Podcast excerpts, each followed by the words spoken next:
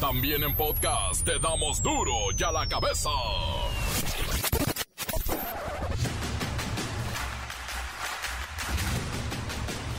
Lunes 24 de enero del 2022. Yo soy Miguel Ángel Fernández y esto es Duro y a la cabeza, sin censura. Asesinan en Tijuana a la periodista Lourdes Maldonado. Esto una semana después de que se diera a conocer el asesinato del fotógrafo Margarito Martínez en la misma ciudad, en Tijuana. El presidente López Obrador negó que el pleito legal de Lourdes Maldonado, la periodista asesinada ayer con el ex gobernador de Baja California, Jaime Bonilla, por un asunto laboral, fuera de amenazas. El presidente pidió no adelantar ningún juicio ante el asesinato de la periodista. No se puede vincular en automático, refiriéndose a Bonilla, una demanda de tipo laboral a un crimen. Y es que la periodista dijo, temo por mi vida al estar en un pleito con Jaime Bonilla, el poderoso exgobernador de Baja California. Eh, no se puede así este, en automático vincular una demanda de tipo laboral a un crimen. No es eh, responsable adelantar ningún juicio hay que esperar. Denuncian robo de cuerpos de diferentes panteones del país. Acusan que las partes son utilizadas en rituales de brujería o santería para cometer actos ilícitos. El cuerpo del bebé del penal de Puebla fue sustraído de un camposanto en Iztapalapa. La Procuraduría Federal del Consumidor dio a conocer que realizó un estudio de laboratorio a marcas de pastelitos empacados, de esos que comemos constantemente, donde se encontraron anomalías y serán retirados del mercado todos aquellos que no cumplan con las etiquetas. Una niña mexicana, claro, de 8 años, murió luego de que una bala perdida la alcanzó durante un tiroteo pero en esta ocasión en Chicago, no en México. El reportero del barrio nos habla de un hombre que había sido secuestrado y escondido en una cañería para que muriera de hambre, pero logró ser rescatado. La bacha y el cerillo con el resumen de la jornada 3 donde la máquina sigue pitando. Comencemos con la sagrada misión de informarle porque aquí no le explicamos las noticias con manzanas, no, aquí las explicamos con huevos. Llegó el momento de presentarte las noticias como nadie más lo sabe hacer. Los datos que otros ocultan, aquí los exponemos sin rodeos agudeza, ironía, sátira y el comentario mordaz. Solo el duro y a la cabeza. ¡Arrancamos! La noche del 23 de enero, la periodista Lourdes Maldonado fue asesinada a tiros en Tijuana, Baja California. Su asesinato se convierte en el tercero en contra de un periodista registrado en el país y la segunda en la entidad tan solo en lo que va de este joven 2022. La semana pasada, el fotoperiodista Margarito Martínez fue asesinado también en Tijuana y el director del medio digital Inforregio, José Luis Gamboa, fue asesinado el 10 de enero. Pero esto en el noreste del país. Cabe resaltar que Lourdes Maldonado en el 2019 había acudido a la mañanera del presidente Andrés Manuel López Obrador a quien le pidió ayuda en el proceso que incluía al ex gobernador, el poderosísimo, hoy senador con licencia Jaime Bonilla. ¿Ah? Esto fue lo que dijo Lourdes Maldonado en aquel 2019. Vengo también aquí para pedirle apoyo, ayuda y justicia laboral, porque hasta temo por mi vida.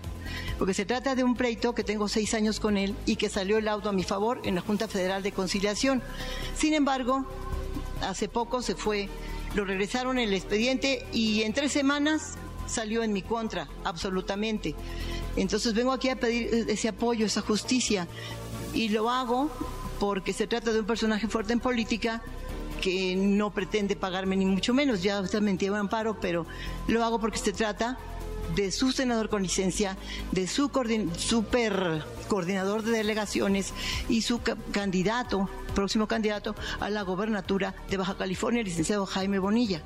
Por eso estoy aquí, pidiendo su apoyo, porque usted ha dicho que quitarle o no pagarle a los su a los empleados es injusto y es hasta un pecado, señor. Y yo sé que contra la corrupción que hay en la Junta Federal de Conciliación y la que estoy viviendo ahora en Tijuana, contra este poderoso personaje, nada o poco, nada puedo hacer sin su apoyo, señor presidente. Muchas gracias. Hoy mismo en la mañanera Andrés Manuel López Obrador, jefe del Ejecutivo, afirmó que el gobierno federal tuvo contacto con Lourdes Maldonado tras la denuncia planteada que ustedes acaban de escuchar. Sin embargo, el presidente aseguró que el pleito legal no era un asunto de amenazas ni violencia. Y por ese caminito, Andrés Manuel López Obrador pidió a toda la opinión pública, a los medios de comunicación, a los periodistas, informadores, ver con mucha responsabilidad este tema, porque no se debe de adelantar nada, dijo el presidente, ningún juicio hasta tener acceso a las investigaciones pertinentes. Desde luego vamos a llevar a cabo toda la investigación. Ella estuvo aquí en efecto a principios del 19, los primeros meses del 2019, a hacer una denuncia por un asunto laboral con la empresa eh, de radio y de televisión vinculada a Jaime Bonilla. Eh, no se puede así este, en automático vincular una demanda de tipo laboral a un crimen, no eh, es eh, responsable adelantar ningún juicio, hay que esperar. En otro momento, el presidente también destacó que no se debe dejar de considerar lo político, pues aseguró estas tragedias suelen ser empleadas para perjudicar adversarios. No sé en qué momento llevó esto a lo político, pero es delicado. Y eh, ver quiénes estaban informados, este, no dejar de considerar lo político, porque siempre hay eh, confrontación, hay este, diferencias y siempre se busca perjudicar adversarios. Insistimos en señalar que esta postura fue la misma que el presidente expresó tras ser cuestionado sobre el asesinato tanto de Margarito Esquivel el pasado 17 de enero como del periodista regio del portal Inforregio José Luis Gamboa, también asesinado en este joven 2022. Y bueno, hasta ahorita, de los tres homicidios, no hay una respuesta oficial. Descansen en paz. Tres periodistas asesinados por llevar a cabo, hasta el momento se sabe, su labor. la cabeza. Trabajadores del Panteón de San Nicolás Tolentino en la alcaldía de Iztapalapa denunciaron que la exhumación y robo de cadáveres de ese lugar son constantes debido a que la barda perimetral presenta derrumbes en varios puntos, pero no solo en los panteones de Iztapalapa. Hay diferentes camposantos en el país que manifiestan lo mismo. Bueno, primero, vamos con Luis Ciro Gómez Leiva y esta información. Miguel Ángel, amigos de Duro y a la Cabeza. Fue precisamente del Panteón de San Nicolás Tolentino de donde fue desenterrado y extraído el cuerpo del bebé encontrado el 10 de enero en un basurero del penal de San Miguel en Puebla, como lo hemos estado informando en Duro y a la Cabeza. Los trabajadores del panteón aseguraron que durante las noches o madrugadas se introducen personas ajenas al panteón por las áreas dañadas de la barda perimetral para exhumar cuerpos y llevárselos Añadieron que muchos de los cadáveres son hurtados por gente que se dedica a la brujería y a la santería. Luis Ciro Gómez Leiva cabe destacar que respecto a la brujería y santería son señalamientos que hacen los trabajadores del panteón.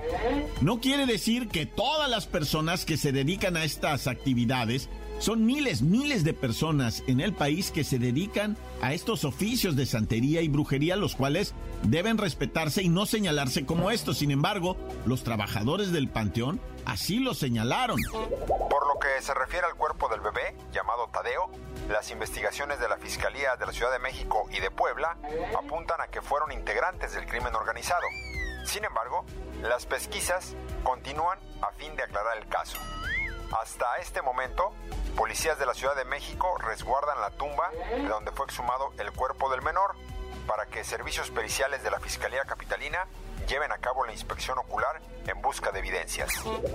Cabe señalar que la Fiscalía Capitalina brinda acompañamiento jurídico, económico, psicológico y social a los padres de Tadeo, cuyos restos ya fueron sepultados de nueva cuenta en un panteón de la Ciudad de México. Por cuestiones de seguridad de los padres, se reservó el lugar donde sería enterrado. Y hasta aquí la información. Para de la Cabeza informó Luis Ciro Gómez Leiva. Encuéntranos en Facebook, facebook.com, diagonal Duro y a la Cabeza Oficial. Estás escuchando el podcast de Duro y a la Cabeza. Síguenos en Twitter, arroba Duro y a la Cabeza. Todos aquellos seguidores del canon de Duro y a la cabeza, busque, busque los capítulos anteriores, por supuesto, en el Himalaya o también en las páginas de Facebook. Duro y a la cabeza y reportero del barrio de Duro y a la cabeza. Duro y a la Cabeza. Vamos ahora con el reportero del barrio. Montes, montes, alicantes, pintos, pájaros, cantantes. ¡Qué hola, racilla! ¿Cómo está esa gentecilla trabajadora? ¿Cómo no? Vamos a rifarnos la chido, ¿verdad? Para llevar unos, o sea, unos virotes al cantón con choricito y huevito y hacer así unos desayunos bien sabrosos para los plebes, para la familia. Para eso trabaja uno, ¿ah? Bueno, pues vamos a darle, vamos a darle, raza, porque fíjate que este caso ha conmovido ya no nada más a todo el país, México, sino a gente en el extranjero que lo están siguiendo. Es el que aquí le hemos dado seguimiento puntualito desde que se generó esta nota, no le hemos soltado. ¿De qué estamos hablando? Del bebecito que, ah, que apareció en el basurero del penal de San Miguel en Puebla y que era una noticia como que se estaba yendo así desapareciendo y ya como que no iban a rendir cuentas. Ah, pero empezaron redes sociales, ¿no? Óigame, óigame, ¿cómo de que no sabemos de dónde salió ese bebé y quiénes son los papás y cómo que no hay denuncia? ¿Y cómo es que entró el bebé al penal? O sea, empezaron las preguntas, Machine, la raza se unió, ¿verdad? Y se empezó a investigar por dos vías. Una, por dónde entró ese bebé al penal, que estaba haciendo ahí. La otra es de dónde salió, ¿no? O sea, de quién es hijo, de quién. Y lamentablemente, ¿verdad? Los papis, imagínate el dolor de tener que sepultar a Mateo, así se llama ese bebé, de tener que sepultar a Mateo, el dolor de perderlo a los tres meses, la familia destrozada y luego que les hablen y les digan, oigan que mm, su Mateo está en Puebla, o, oiga, no juegue con nosotros, como si es que está allá. Pues una cosa horrible pasó, señores. ¿Cómo les habrán explicado? ¿Cómo les habrán dicho, verdad? Que el niño robado en, en Puebla era Mateo, que lo habían enterrado ellos en Iztapalapa, güey. O sea, imagínate cómo está este caso, vato. No, neta que está de pánico. O sea, otra vez voy al contexto, ¿no? O sea, este bebé ahora sabemos que se llama Mateo, apareció en el bote de basura del penal de San Miguel eh, en Puebla, luego de haber sido sepultado, Mateo en Iztapalapa, y luego lo encontraron el, el cuerpecito allá en Puebla, y resulta que pues todo indica, ¿no? Que, que es que no lo, lo voy a decir como nada más así lo que publicaron, ¿verdad? En los medios, que posiblemente pudo haber sido utilizado eh, para introducir droga a ese penal, ¿verdad? Hijo de su madre qué gente. Pero bueno, ya hay un detenido, eh, no el responsable directo, pero, o sea, ya están así, ya van a poner a cantar ahí la orquesta Naya.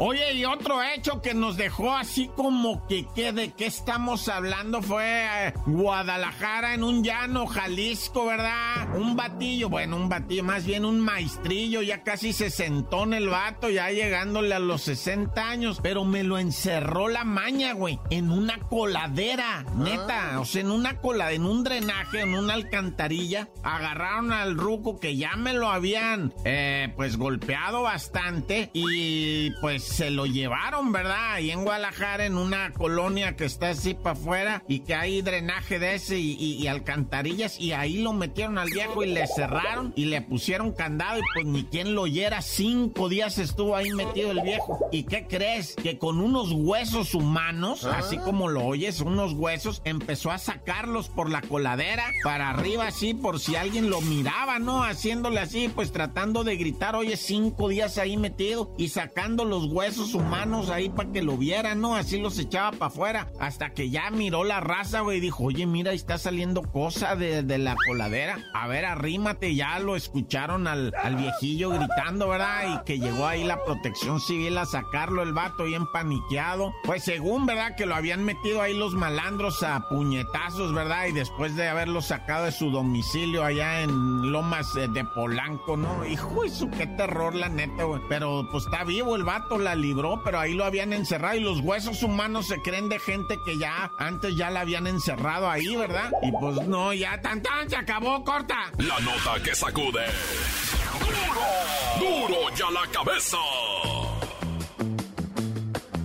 Es tiempo de escuchar todos sus mensajes de audio. Los mandan al 664 485 1538. Buenas, buenas, buenas tardes, reportero del barrio, Lola Melá, Miki, Bache y Cerillo, Tracalino, maestra sin varón, aquí escuchando los duros y a la que me agarra. Hay saludos para el tío Borrachiales, saludos para el Calvi, para el gordito, alias el pastelín, porque todos se lo quieren parchar. Y saludos a todos, al pelaburros que les gusta mí los burros. Y arriba esos poderosísimos Pumas, el mejor de México. Duela quien le duela. Tan tan se acabó. Corta. Soy Homero Simpson. Duro ya la que besas. ¿Qué pasó mi report del barrio? Qué milagro, qué milaneses para que quiero visteces. Quiero mandar un saludo para aquí, para la Confección de la Paz, para toda la bandota que elaboramos aquí y no tomes mucho porque ya no queremos que te enfermes, carnal. Tan tan se acabó cortar. ¡Pal Cristo! ¡Duro y a la cabeza! ¡Shine! las patas! Un saludote, un saludote para todos los de la old school. Acá para todo Tlaquepaque, todo Tonayork. Saludos para el pato, para el tata, para el guadañita. ¡Ña, Encuéntranos en Facebook, facebook.com, diagonal duro y a la cabeza oficial. Esto es el podcast de duro y a la cabeza.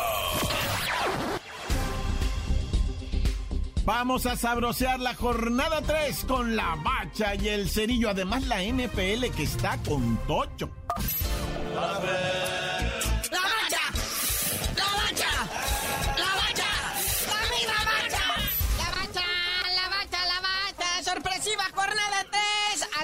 Por cierto, hubo goles, hubo expulsados, hubo de todo.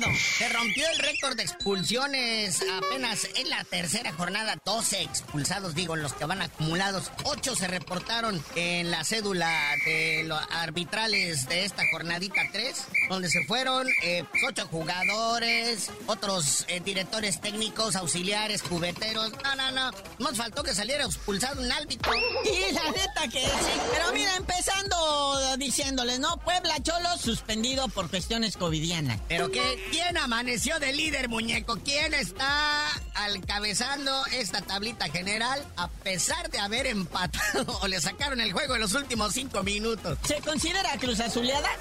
Definitivo. O sea, neta, yo apagué la televisora al momento del minuto 90 más o menos, porque sí se me enredó la tripa cuando me expulsaron a mi chaquito. Dije, no, ¿sabes qué? esto puede ponerse feo, pero bueno, ya es victoria de la máquina, estamos de super líderes, bye. Y tómala, güey, en el 91 y en el 99 y medio. En el 91 y en el 114 que los empate el Monterrey, ven allá. Híjole, ese partido, además del Chaquito, ¿verdad? También expulsaron a la Estefan Medina. El mismo Vasco Aguirre se lo pintaron de rojo, a un auxiliar de él también. Pero bueno, segundo lugar en la tabla general aparece el campeón Atlas que le puso un baile al AME. Me tengo que parar para ponerme de pie, muñeco. O sea, y descubrirme mi tatema, o sea, mostrando mi brillante calva para ah. quitarme el sombrero ante el Atlas, ¿eh? ¡Campeón! Oye, y en el amargaron el debut al Jonathan Dos Santos allá en el Azteca, ya ni las, pobrecito, el que culpa tiene, ¿verdad? Pero ahí está el Pumita en tercer lugar que ayer en CU se dejó alcanzar y rebasar por los Tigres de la Autónoma de Nuevo León. Se le quitó la fiera y quedó el felino. Ay, ya. Cuarto lugar amanece el Pachuca. Sí, el Pachuca que ya había, o sea, se pues eh, dejado caer la guardia ante León FC. 2-1 cae el Pachuca ante León. Pero pues, te voy a decir, ¿eh? Que la verdad es que pues, estamos en la fecha 3, pero mira, ya se empiezan a ver cosas como esta, que el Pachuca anda así como inconstante. Pero el Pachuca y el León son hermanitos, güey. Son del mismo dueño, pero pues bueno. Le echó la mano a León que traía dos empates. Pero pues bueno, luego amanecen los caballitos de Juárez en quinto lugar en esta tabla general, que le pegaron 1 a 0 al Atlético San en un juego aburridísimo el jueves. ¿Alguien lo vio? A ver, levante la mano. No. Luego verás quién sigue en la tabla general. Ahí está el Toluca, sexto lugar. Ganó en Mazatlán, a gusto. Oye, ese Mazatlán se está convirtiendo en un cheque en blanco. No han ganado nada, están al fondo de la tabla. Bueno, casi al fondo. Ahí peleando con el Atlético de San Luis. Son los únicos que no han anotado gol, no tienen puntos. Pero bueno, continuemos con nuestra tabla general. Ahí está el Rayados, como ya mencionamos, empatados con la máquina. El León que le gana a su hermanito mayor, el Pachuca. Y de ahí abajo, pues empieza lo del repechaje, ¿verdad? Que están las chivas. Que empataron, que empataron en su cantona. Oye, al minuto dos cayó el gol del Querétaro. Neta, el Querétaro te va a hacer un gol al minuto dos. Y luego a duras penas le vas a empatar. Pero, pero ahí sigue el Puebla, ¿no? En lugar 11. Muy colocados ellos, con un empate, un triunfo, una derrota. Pero ahí está el Puebla. Pero tiene partidito pendiente, al igual que el Tolaje, va. Cuestiones COVID. El América también trae un partido pendiente. Oye, el América, neta, está fuera de la zona de repechaje, codeándose con el Cholos. El Santos está pasando. Ah, oye, muñequito, ¿y cómo viste ya Tigres despertando, ganando de visita, de aquella zarandeada que le dio el Necata? Sí, ahora sí que los pupilos de Miguel Herrera, pues ahí están respondiendo. Guiñac anota gol de penal. Ese Guiñac, yo noto que ya se le cansa el caballo, tiene 35 años de edad, ya empieza el declinar. Están haciendo un balance de todos los goleadores históricos de los equipos que son que han llegado así a lo que viene siendo la longevidad. Y en los 35 años, curiosamente, empieza la curva descendente, ¿no? El Guiñac como que se queda parado a media cancha, como que planeando la estrategia a ver si le va a correr o no. O sea, se queda así como, ya, no, va a valer más, no, mejor ni corro. Y eso pues, ya es en demérito. O sea, acuérdense que aquí el chiste es jugar en equipo. Y la verdad es que se queda viendo la jugada así como de lejos y dice, irá a funcionar o no. Ya la experiencia le hace saber, ¿no? Pero bueno, carnalito, ya vámonos, no sin antes felicitar a los charros de Jalisco que ganaron el campeonato de la Liga Mexicana del Pacífico de Béisbol al pasarle por encima a los tomateros de Culiacán en la gran final. Ocho carreras a uno obtienen su segundo título de la historia y van a representar a México en la Serie del Caribe. Lo van a celebrar con el municipio de Zapopan, clausurándoles el estadio por exceder los límites de aforo en plena pandemia COVID. Pero ya tú no sabías de decir por qué te dicen el Teri. Hasta que el San Luis en la jornada 4 haga un gol, el primero de todo el torneo, les digo. Es más, cuando lo haga, les digo, no lo va a hacer nunca.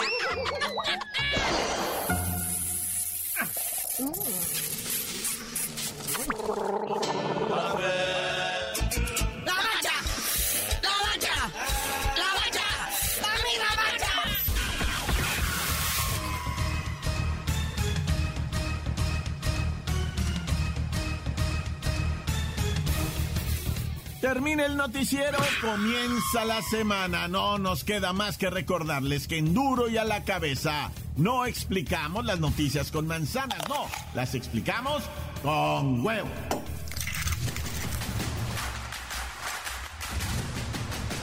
Por hoy el tiempo se nos ha terminado. Le damos un respiro a la información, pero prometemos regresar para exponerte las noticias como son. Duro y a la cabeza es. Miguel Ángel Fernández, Arturo González, Eddie González y la producción de Luis González, el señor X. Una producción original de MBS Radio.